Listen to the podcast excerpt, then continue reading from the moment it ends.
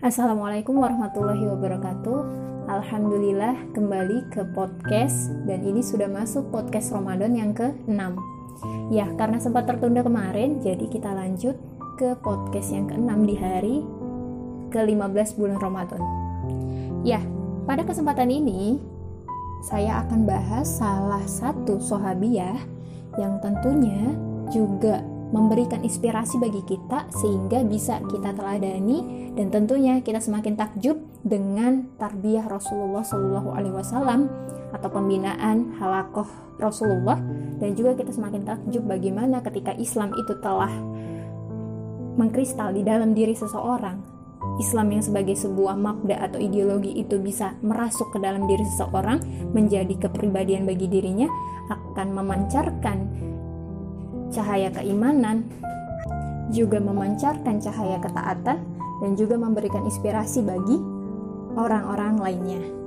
Ya, sahabiah ini bernama Fatimah binti Khotob. Pasti sudah tahu ya, itu siapa? Ya, jadi nama Fatimah banyak dikenal di zaman Rasulullah Shallallahu Alaihi Wasallam. Sejumlah tokoh berpengaruh dan terhormat menggunakan nama tersebut. Masya Allah. Di antara nama-nama itu terdapat putri bungsu Nabi Muhammad Wasallam, Fatimah Zahra. Kemudian ibunya Ali bin Abi Thalib juga bernama Fatimah binti Asad. Kemudian satu lagi Fatimah binti Khotob. Jadi ia adalah sosok yang berjasa di balik keislaman seorang Umar bin Khattab.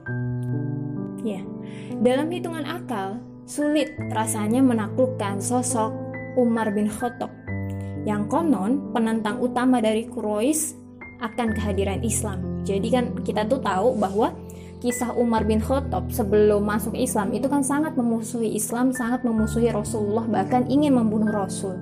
Secara logika saja itu sepertinya sulit sekali untuk mengajak seorang Umar bin Khattab pada jalan kebenaran atau pada jalan Islam. Nah, tetapi ternyata itu bisa terbantahkan karena dari kisah Fatimah binti Khattab kita akan mengetahui bagaimana seorang Umar bin Khattab bisa mendapatkan cahaya Islam. Ya, jadi Umar bin Khattab itu sangat yakin dengan agama nenek moyang.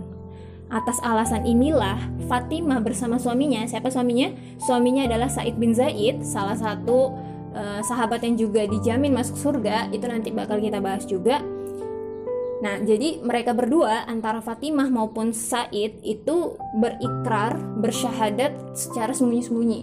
Ibadah pun sembunyi-sembunyi, belajar Islam pun sembunyi-sembunyi. Nah, cuma yang ada yang menarik bahwa ketertarikan seorang khalifah kedua atau Umar bin Khattab ini terhadap Islam itu kisahnya itu singkat begitu. Jadi dikisahkan Umar ketika itu berpapasan dengan seorang pria dari Bani Zahroh saat ditanya tujuannya, ia mengatakan hendak membunuh Rasulullah. Sontak pria itu terkejut dan mengingatkan Umar bila niatnya itu terlaksana, Bani Hashim dan Bani Zahro akan menuntut balas. Sang pria mencoba mengalihkan perhatian Umar. Ia membuat rasa penasaran Umar memuncak. Jadi laki-laki ini berkata, "Wahai Umar, sebaiknya kamu pergi menemui saudara perempuanmu dan suaminya karena sesungguhnya mereka itu telah meninggalkan agama nenek moyangnya dan beriman kepada ajaran Muhammad yang hendak kamu bunuh itu. Mendengar adik perempuan yang disayanginya telah masuk Islam, Umar marah besar. Jiwanya penuh dengan emosi. Dia mengurungkan apa namanya niatnya untuk bertemu dengan Nabi Muhammad. Ia pun mengalihkan tujuannya ke kediamannya Fatimah adiknya. Umar mendengarkan alunan ayat-ayat Quran. Ya, sesampai di sana ternyata yang didengar oleh Umar adalah lantunan ayat suci Al-Quran. Rupanya pasangan suami istri tadi ya, Fatimah binti Khotob dan Said bin Zaid itu sedang belajar mengkaji kepada Khobab bin Al. Nah, dari balik pintu, Umar bin Khotob mendengarkan dengan seksama suara-suara yang bersumber dari dalam rumah adiknya tersebut. Sebelum Umar masuk ke dalam rumah, Khobab telah bersembunyi. Begitu pintu dibuka, Umar berteriak. Suara apa yang tadi aku dengar? Sambil menyembunyikan lembaran-lembaran Al-Quran, Fatimah berkilah tak ada suara apa pun. Umar tak percaya begitu saja. Keduanya beradu mulut. Fatimah bertanya pada kakaknya, "Ya Umar, adakah engkau mendengar sesuatu?"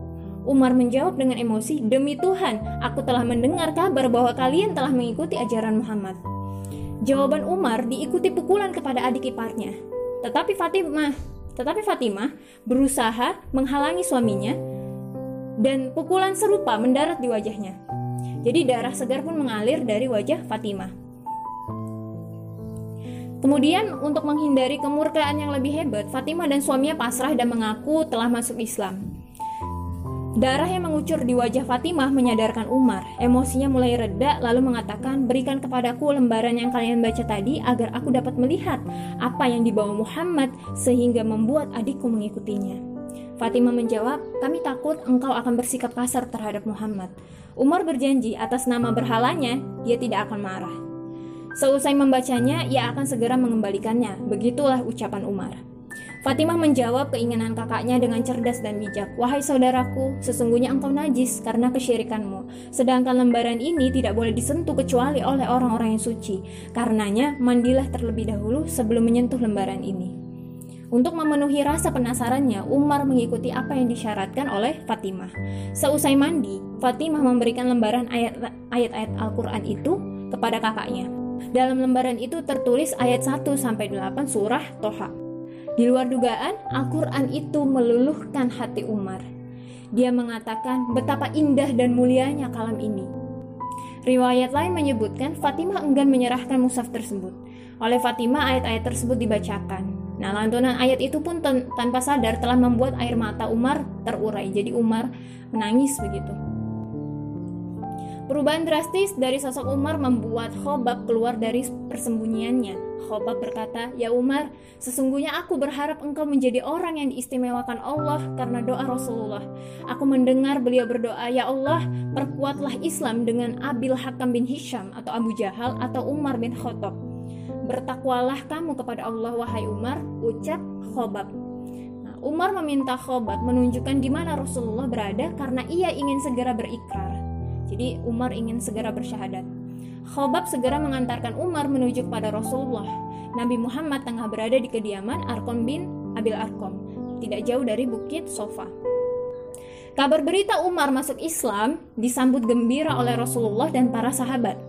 Setelah Hamzah dan Umar bin Khattab masuk Islam, dakwah pun dilakukan secara terang-terangan karena ayat tentang dakwah terang-terangan juga sudah turun.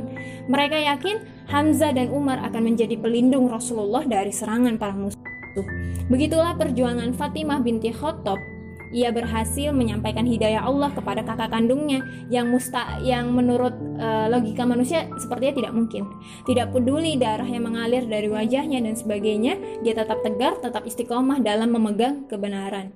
Selama hidupnya, Fatimah rajin beribadah dan berdakwah memperjuangkan Islam.